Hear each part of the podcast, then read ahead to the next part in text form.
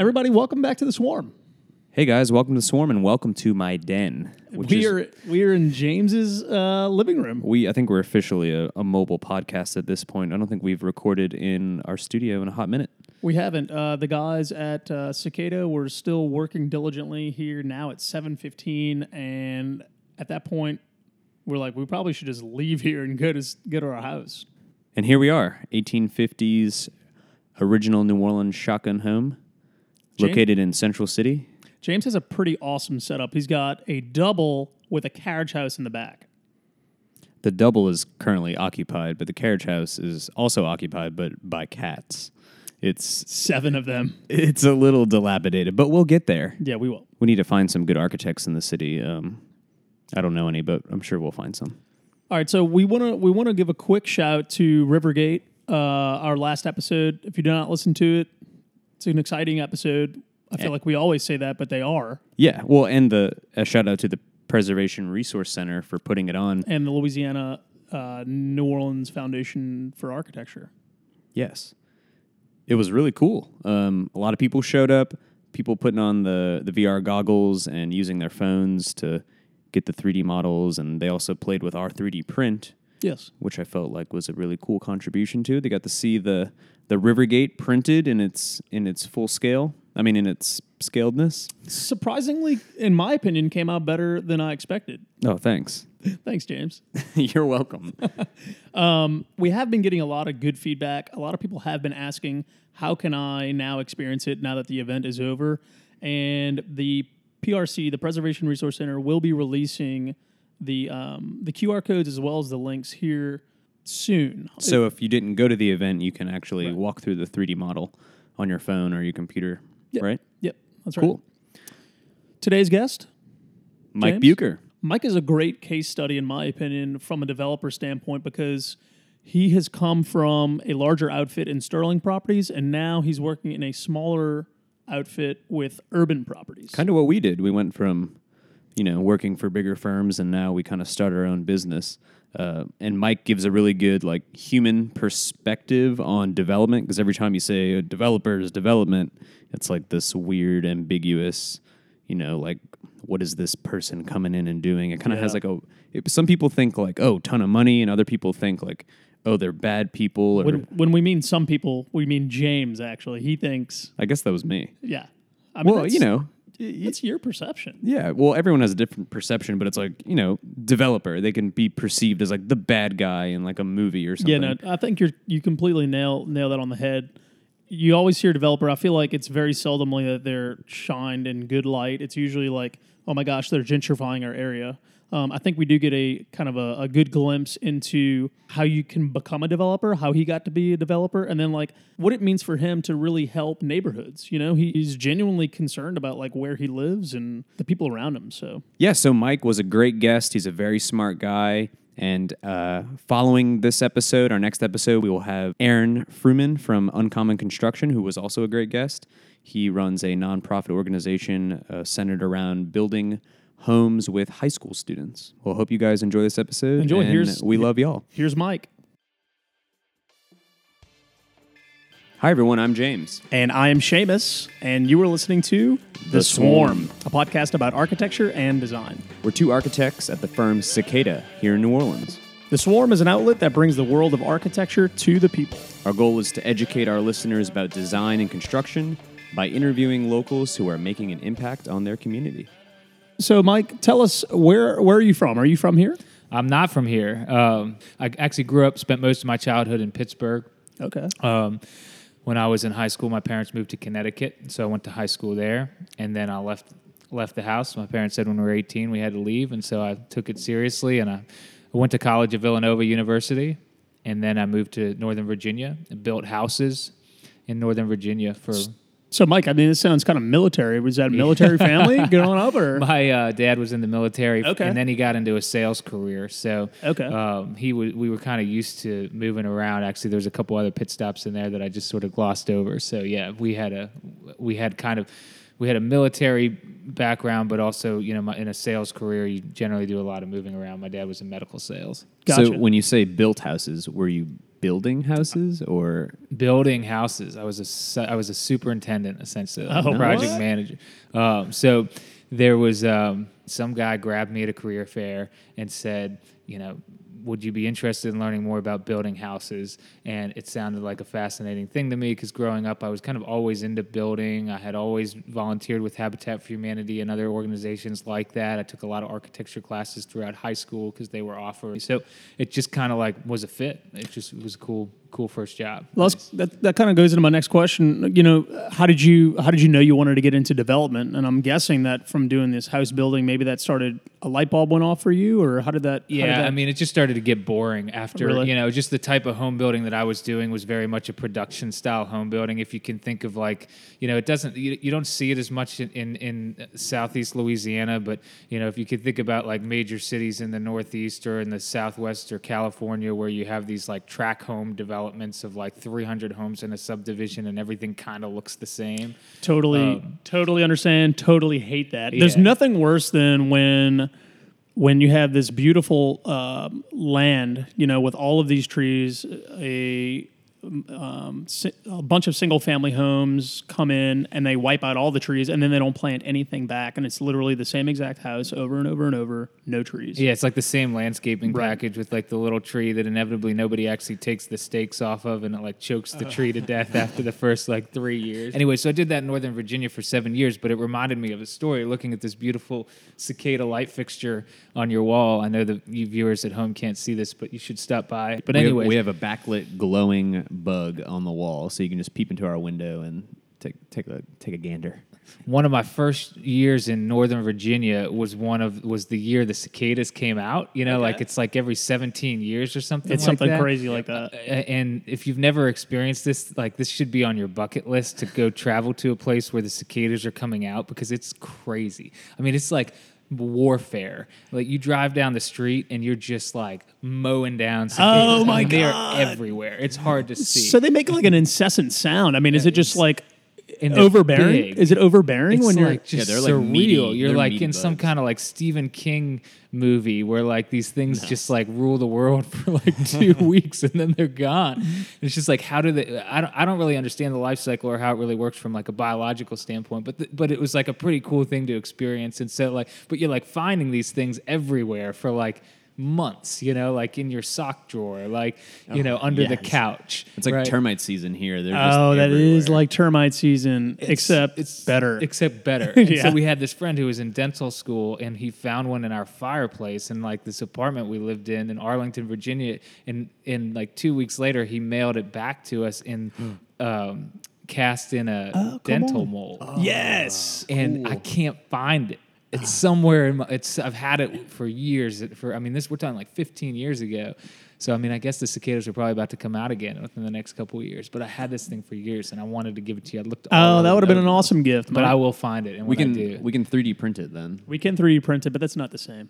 All right, Mike. So back to development. So you're in, you're doing the you're doing you're doing the, the the home thing, and you're getting bored of it. And then what happens then? Oh, so the market crashed. So most, you know, it's a time where you think about like, well, what are the next steps for me? And really, I had always been had been thinking about getting into commercial real estate. I wasn't sure what the right way to do it is. Mm-hmm. and actually, I think now in retrospect, there's no right way to do it. My way ended up being as good as any, but I went back to business school and Okay. I got an MBA. And did I? I don't necessarily know that I really had to do that. I think you know tangentially it opened up some doors to me that probably could have been opened up a number of different ways. Right. You know, but um, but that just happened to be through some networking through school that I ultimately landed my first job with a real estate developer, uh, actually a REIT. Um, called Federal Realty, based in the DC area, but I was um, I, I I took that job in Boston and worked on a project, my first you know big project in Boston, suburb, Awesome. right outside of Boston, Somerville, Massachusetts. How did you get from Boston to New Orleans? Because I feel like that's a pretty big step. Yeah, so I mean, as you probably would have guessed, my wife is from New Orleans, and so at some point, it wasn't a matter of if; it was just a matter of when. Um, and He's in. He's he's here now, baby. So, yeah, um, you know, we made the decision to move down here before our first child was born about almost four years ago now. Okay. Um, and so, you know, for the personal and you know, um, and even for professional reasons, especially for my wife, it made a lot of sense at the the timing of it. Um, I was a little it was a, it was hard for me to leave the project I was working on in Boston at the time. It was a really great high profile project that that, that you know, and I enjoyed the team I was working on. But um, but at any rate, you know, I, I knew what I was getting into when I got married to a New Orleanian. Nice. So I have my I know what a developer is, but I think that 18 year old James had a very different idea of what a developer was. You say developer, or uh, other people you hear the, the term, and the first thing I thought was like, oh, hot shot person who has money, they can do what they want, they can they can uh, invest into buildings or an idea or a company. But then like you go through school and like you through you learn all this history and whatnot, and it's like, oh, is the developer a bad guy? Like he comes into this neighborhood and he Ruining changes everything. things, and Yeah. so like the idea of a developer is probably different for everyone. How how did you see a developer before you got into the industry, and can you explain what you do now as a developer? Yeah, no, that's a great question because you know, coming from my angle where I was, you know, in I I went to the University of Virginia for grad school. I was networking with a lot of people who worked for large development companies, working on large mixed use, very complicated projects in D.C. and Boston and New York. And you know, a developer for me was somebody who was like redefining like what the what the skyline looked like, right? You know, I mean, it was just like it, there was no middle ground. It was just like this, uh, you know, this I'm doing something transformative, Right. Um, and and so you know, Glamorous. It was a- it's a was glamour gl- deal. It was a glamour thing, right? I mean, there was no other facet of the real estate industry that was as glamorous or sexy as you know building a you know 20 story apartment building or you know big retail. Um, center and you know right outside of Boston. And and so you know that was for me that was kind of what drove me to that just because I, I I wanted to be the person who was working on the things that people were writing about and that people were talking about. I didn't really kind of understand the steps that it took for the people who were really the the the ideas behind those projects who were executing who brought them to the point where they were teed up so that somebody like me could work on them Mike, same parallel to architecture. You're in school and it's like, holy moly, I, I want to do skyscrapers, and this all you're thinking about is these Right. these skyscrapers, Zaha Hadid's, Gehry's of the world, and no one's thinking in the back of their heads that they're going to be designing potentially bathrooms. you know what I'm yeah saying? I mean just components of them Yeah, right it's- I yeah, mean it's just- whatever that is Which is where people spend most of their time, by the way, is in the bathroom. There's nothing wrong with that, James. At Cicada, we make fantastic bathrooms. Thanks, James. Come on down. We're going to go ahead and just delete that. the the um, the, there's you know I mean there's so many levels in between that right and I mean even we're moving to New Orleans has kind of opened my eyes even more so to just kind of you know I use domain as an example but there are a lot of folks who you've never heard of doing really cool things mm-hmm. around this city on a scale which is attainable for just about anybody. You know you have to have a little bit of creativity a little bit of money. You've got to have a lot of you know in, motivation and you know stick to itiveness in terms of being able to like you know see something through. You know there's there's no there's no tried and true path. Nothing's guaranteed to be a financial success but there's a lot of different ways to do it. So can you can you put what a developer is in a box? Can you explain in in a statement like what what does that mean to, to people who don't know what that is? You know, I mean, doing? ultimately, you know, I mean, I think real estate development is, you know, taking, um, you know, something to its highest and best use, right? I mean, that's probably the best way to just put it in a box. Whether it's, you know, uh, whether it's a a warehouse in Elmwood, whether it's an office building on Poydras Street, whether it's street retail on Magazine, it's taking something and, and and transforming it to its highest and best use. You know, it could be anything. It just depends upon the market. It depends upon the demographics of the people who live there, but you know ultimately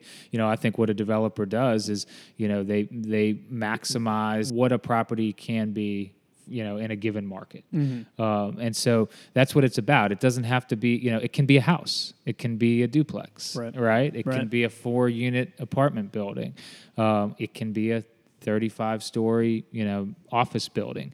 Um, there's a lot of different ways that that can take shape. And and clients come to you looking to maximize these opportunities, or are you out there looking to maximize your own opportunities? Both. So I mean, at my role, my role at Urban Properties, we we do both. We are out there looking for those opportunities where we see something that could be much better.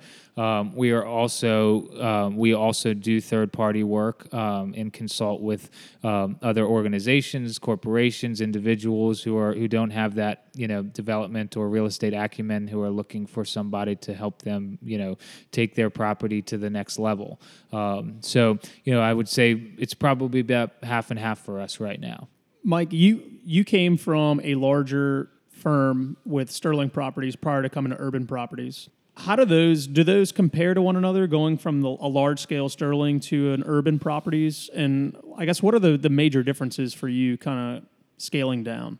I'm in an entrepreneur role right now at, at Urban where we're, you know, I'm out there looking for opportunities every day. I think at a company like Sterling and like Federal Realty before that, um, up in Boston, established firms where, you know, things were assigned to me. Here's what we're working on. Here's what we need you to do, right? This is a pre existing relationship and we want you to, you know, take this, you know, project and, and, and work on it. And I had that skill set. I, I wasn't really the person, I, I think what was missing in my career up until now was I wasn't the person who was actually coming up with the ideas. I was the person who was just who was there to help execute, and and I was a good executor. Um, you know, I still consider myself to be a pretty good executor, but I was not the greatest. You know, originator, or you know, I wasn't the creative guy. Um, and and at Urban, I'm forced more into that role to think about things differently, to scale down my expectations about what really, at the end of the day, is a project that I want to work on. It doesn't have to be in on the front page of the real estate section NOLA.com to be a worthwhile opportunity to work on. You know, urban properties are, are you know, our goal is really to stay centered on, you know, urban infill, mostly in New Orleans, small mixed use projects. Um, but, you know, it's not the reality that there's going to be opportunities like that every day. And so we've expanded our geography and have really, um, we're working on projects actually really from New Orleans out to Biloxi right now.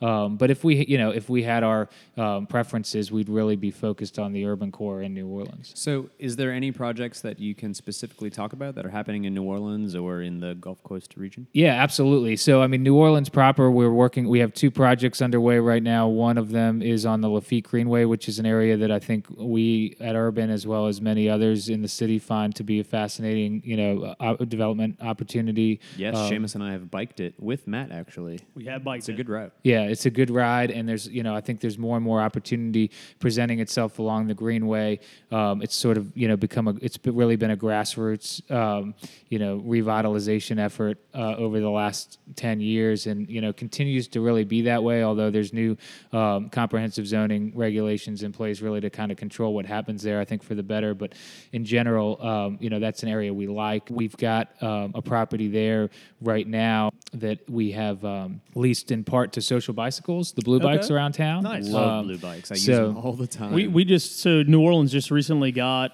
uh, a bike sharing system. Um, we're always I feel like very late to the game in general, but we finally got the bike the Blue Bikes bike sharing system here in town. It's it's all over Lafitte Greenway. It's all over really everywhere Yeah, now uh, in the in, in the- the city. There's a few by my house, and it's more convenient than bringing my own bike to places because I don't have to worry about it. Yeah, Um, and honestly, it's fantastic just because fantastic. I said it again. It's uh we also um, here in New Orleans there's a lot of bike lanes, which uh, for like maybe a big ur- urban city that's more common, but for a smaller uh, city like New Orleans, it's not very common. So we're actually on the forefront of making this kind of a bike friendly city. Yeah, I think, and that's that's totally why you know the the bike sharing system took so long is because we didn't really have many roads a that were drivable by car, and b actually had a bike lane. So I think we're finally getting there. But I, uh, I'm I'm still staying in a very close radius to my house on a bike. Happy But ending. At any rate, so their Social Bicycles is the company behind that, and their local HQ is in one of Urban's properties on the Lafitte Greenway. And so, you know, that's that's what we strive for is kind of doing something different, bringing new, um, you know, new uses, whether it's retail and social bicycles, whether I think it's like a quasi, you know, almost entertainment use, but um, you know, to the city. Um, and so, you know, there are other components of that property as well. One of which is um, a development which is in the works and unfortunately can't be discussed at this time, but is something that we look forward to some announcements on because that's Nice. more it's really a true development project on the Greenway that we're excited about. Is there a project that that you've been assigned to that's been unexpected and um, interesting that you'd like to disclose? I don't know if you're leading me. Um, We or are. not. I'm I'm uh, building a trampoline park um, right now. So, uh, which I, obviously you guys know um, in Slidell, actually of all places. And so the um, so that is one that kind of fell into my lap. Um, Well, I- think this is a great story because, Yeah. and I and I was leading you. I, I uh, take the blame there, but it's a great story because suburban life. We keep talking about the city, but so where suburban life is Right. going, and so you have these big box stores, and you can elaborate on this a little bit more. But big box stores are going out of business, and there's these shells, and what do you do with it? You know, so and you guys are. I mean, I think it's great. Absolutely. I mean, this is going to, this will be a, a, real estate problem. Development, you know, it, it just you know is only part of that equation for years and years to come. I mean, big boxes in terms of, you know, some of these, you know, you know the names, the Toys R Us's, the Sears of the world. You're constantly reading about se- store closures and how do you repurpose this space, and um, that is a real estate development problem to some degree. And and so in some cases in some very specific cases because the requirements for repurposing these buildings to trampoline parks are very specific in terms of ceiling heights and the amount the size parking requirements et cetera but this building, which was a former Best Buy building in in um, in Slidell, uh, actually coincidentally that Best Buy had vacated to go into a Sterling Properties development um, at Fremaux Town Center a few years ago, and sat empty for a few years, and was identified by Altitude Trampoline Park as a great market for a trampoline park. And so, uh, you know, they they brought me in really as the sort of the the real estate development expert to really take this project kind of full circle from an empty you know, run down, shut down Best Buy to, you know, a, a, a vibrant, kid centric trampoline park, which will open in September. Well, it's it's a very unique, um, program for a building, and it's also interesting to see how the lives of these spaces that are typically designed uh, specifically for one thing, like cheap, fast construction that has a very minimal amount of columns, high ceiling space, and then the the original uh, tenant moves out, and now it's like, what do you do with that? Yeah, I mean that's a huge amount of space, right? I mean it's a thirty thousand square foot building, and uh, and so you know one of the things that you know that that I find you know very interesting about uh, about this is just that it's a two million dollar job. So you know, I mean, in the scheme of things, it's you know it's not a it's not a big project but you know i mean that capital has to come from somewhere. There's only so many types of uses that can backfill that type of you know that type of space. These are generally not national companies. These are generally local people. Um, so that's where we're you know filling a niche with a local group who's Yeah. decided to invest in something. They've got the capital. They don't have the expertise um, you know, my, our backgrounds at Urban are all pretty much in retail. And if you're in the retail business, business, you understand that as the future of online, you know, retail evolves, the you know the future is really going to be in, in experience driven Right. you know uh, retail properties where you can be entertained where you can eat a you know a great you know kind of chef driven meal um, whatever that is but you know the run of the mill shopping centers are you know they're they're you know dying Is there is there any other weird, quirky, similar to the trampoline story that that you could elaborate on? Um, that's a great question. So similar to the tram- the trampoline thing is definitely going to be one of the more unique things I've ever worked on. Um, but I did. Um, I worked on a project in um, outside of Boston, bringing uh, Legoland Discovery Center to uh, to Boston. Um, Thirty-five thousand square foot, essentially Lego Wonderland. That's It's crazy. An indoor amusement park, essentially all designed around Legos. Um, and so, you know, that was another kid-focused entertainment venue that, um, you know, actually of a similar size, although that was ground-up construction, was part of a bigger.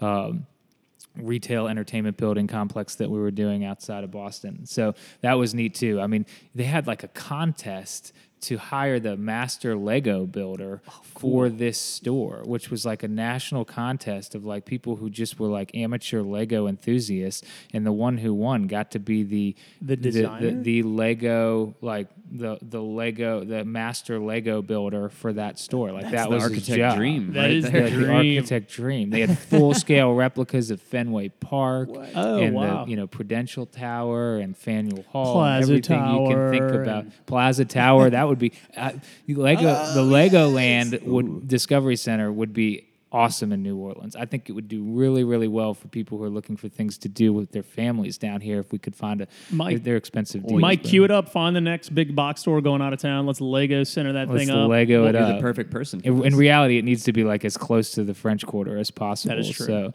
maybe that's a future use of you know a, few, a couple floors of Plaza Tower. I'm in. Yeah, so Mike walks in and we have a 3D print of Plaza Tower on the table, and he, he points at it and he's like, "Hey, did you know an interesting fact about this is that there's a, there's a resident there used to be residential apartments inside, and there's a pool right here." And we were like, "No, What? we didn't know that. Yeah, this building wild. has like a life of its own." And Yeah. obviously, from our previous episode, it's definitely taken on like a, a cult of its own. The 3D model needs to be updated for the pool. It does need to be. Pretty rusty. Mike's, Mike's beating us up over here over our 3D print. If you had an unlimited budget tomorrow and can build anything right now in the city of New Orleans, what would that be? Wow, an unlimited budget. Unlimited and could budget. anything. Does it need to make money? It uh, Ooh, man, you ooh, know, I didn't, ooh, I didn't specify that. Let's do both. We didn't. We didn't. We didn't talk about the other aspect of real estate development. Is you need to make money doing it. Otherwise, you're not, you're not going to be a real estate developer Let's- for very long. Let's pretend that uh, no, it doesn't have It to make doesn't money. What have to would you money. want to see in the city? Wow. I mean, if I were so okay, well, that's interesting. Um, I would like to see if I had an unlimited budget. Unlimited budget. I would like to see the interstate underground. Oh.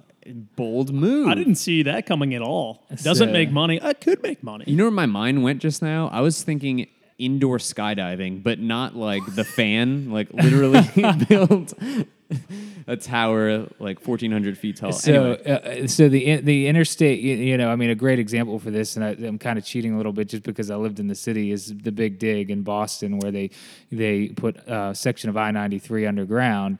Um, and really, what that did is when when the when the highway, you know, when the when the U.S. interstate system was built back in mid-century, um, it really isolated a lot of neighborhoods, especially with elevated interstates. Um, it did it certainly did that in New Orleans. It did that in Boston. Treme Um, is a you great know, example. The Treme is a great example. Um, you know that whole Claiborne corridor, North Claiborne corridor. Uh, well, in Boston, you know, same same unintended consequence. Um, it was about 30 or 40 year project in the making by the time that that stretch of the interstate was completely underground but it's transformed the city. It's essentially taken two areas of which were separate and distinct and really um, opened up you know uh, so many real estate development opportunities. But you know putting an interstate under the ground is real estate development just as much as you know building a building. Yeah, that makes Uh, sense. and you know i think uh, really i don't know understand totally what the geotechnical Oh my goodness! I was going to say. I mean, unfortunately, Mike, we're no longer in Boston, and we are, you know, It'd be- underwater. Well, so right is now. Boston. It'd be Don't like forget, building a so is tunnel. That Boston. is true. Right? Okay. Right on the harbor, and Well- technically is all you know. So they just insulated We- themselves as far as the water table out there. I mean, they were just able to insulate themselves from. yeah, they went under the they went underground. I mean, it's a That's tunnel. true. That's Uh, you know, so I mean, I, I don't how that was designed and Crazy engineered. You know, I mean, but it, it's really it, it shouldn't be that much different. I think we need I to would step guess. it up. Well, this is a good design subject because the elevated interstate um, kind of doesn't work here because of the massive size of the columns and the height that they chose to elevate it. So if if we could have at the time made thinner columns and gone much higher and maybe painted the underside of the interstate, it would have allowed enough light to go under where you could plant trees, right? And it's actually a constraint of the structural design and the design choice and obviously the money that it took to build it. So that's just a good example of how something was designed a specific way and it immediately just like knife cut an entire neighborhood and made like a desolate area. Absolutely. I mean, and you know, if you want a perfect example of that, even in a modern day sense, I mean, look at the University Medical Center and its connectivity to the rest of the downtown. I mean, there is none. You know, people don't want to walk back and forth underneath the interstate. It's very difficult to make that transition. That's a great point. Yeah. Um, is there any project that you've done while at Urban Properties that you feel proud of right now that's going on in the city? Um, yeah, absolutely. You know, I mean, I think I'll, I'll give some more more credit to the other guys at Urban than myself on this one in particular. But uh, you know, one of the projects that that um, is you know very under the radar. You know, most people probably aren't even going to see it or notice it, but is in is in Treme, um, which is the the renovation of a historic building that used to be an a deli, actually, kind of more of like a corner grocery store deli, um, into um, retail and mixed use with a couple of apartments, a couple condominiums. It's really kind of transforming a corner at Ursuline and uh, North Dorgenois, um, and is is just a cool a, a very cool um, example of small scale real estate development in the city, the type of thing that's accessible to anybody To who's interested in, in, you know, in getting into that business. And, um, and so it's, you know, it's probably, you know, two, three months away from completion and it's just going to be a, a, a very cool project in the urban portfolio. That's great. It's one of those things. Again, it's not a skyscraper um, that we kind of always dream about, but it is something more tangible that does affect our daily lives and betters our daily lives. If you ha- if you could give a piece of advice uh, for your younger self to where you are now, what would that be? That's a that's a great question. Um, wow, a, a, piece of advice to my younger self. Um, you're in you're in college. You don't know what the heck you're doing. You think you want to be an architect. No, yeah, you know, I, I think um, my wife tells me this all the time, and you know, I think that the you know the the key takeaway is is mindfulness is living in the present is understanding you know that you know that that life is short and and don't take yourself too seriously. Um, and I think that I, am getting better at that. Um, you know I mean I think especially in the real estate development world um, you know you w- people can take it very personally when you're trying to come into their neighborhood and change something, mm-hmm. uh, right? And and you know it, it, it, it's always good to understand that there's a compromise, that there's a you know that there's somebody who's lived there all their life and you know has a perspective that's different from yours. Um, just because you think you've got the best idea doesn't mean everybody else does. Um, and so I think that you know it, it's easy to get frustrated and turned away by you know you know whether it's a city council, whether it's a neighborhood you know a neighborhood association, whatever it is. And so, you know, for me, I mean, the, th- the piece of advice that I would give myself is really, you know, don't take yourself too seriously. Understand, you know, other people's perspectives. I think that that's really a linchpin of, you know, being a successful real estate developer.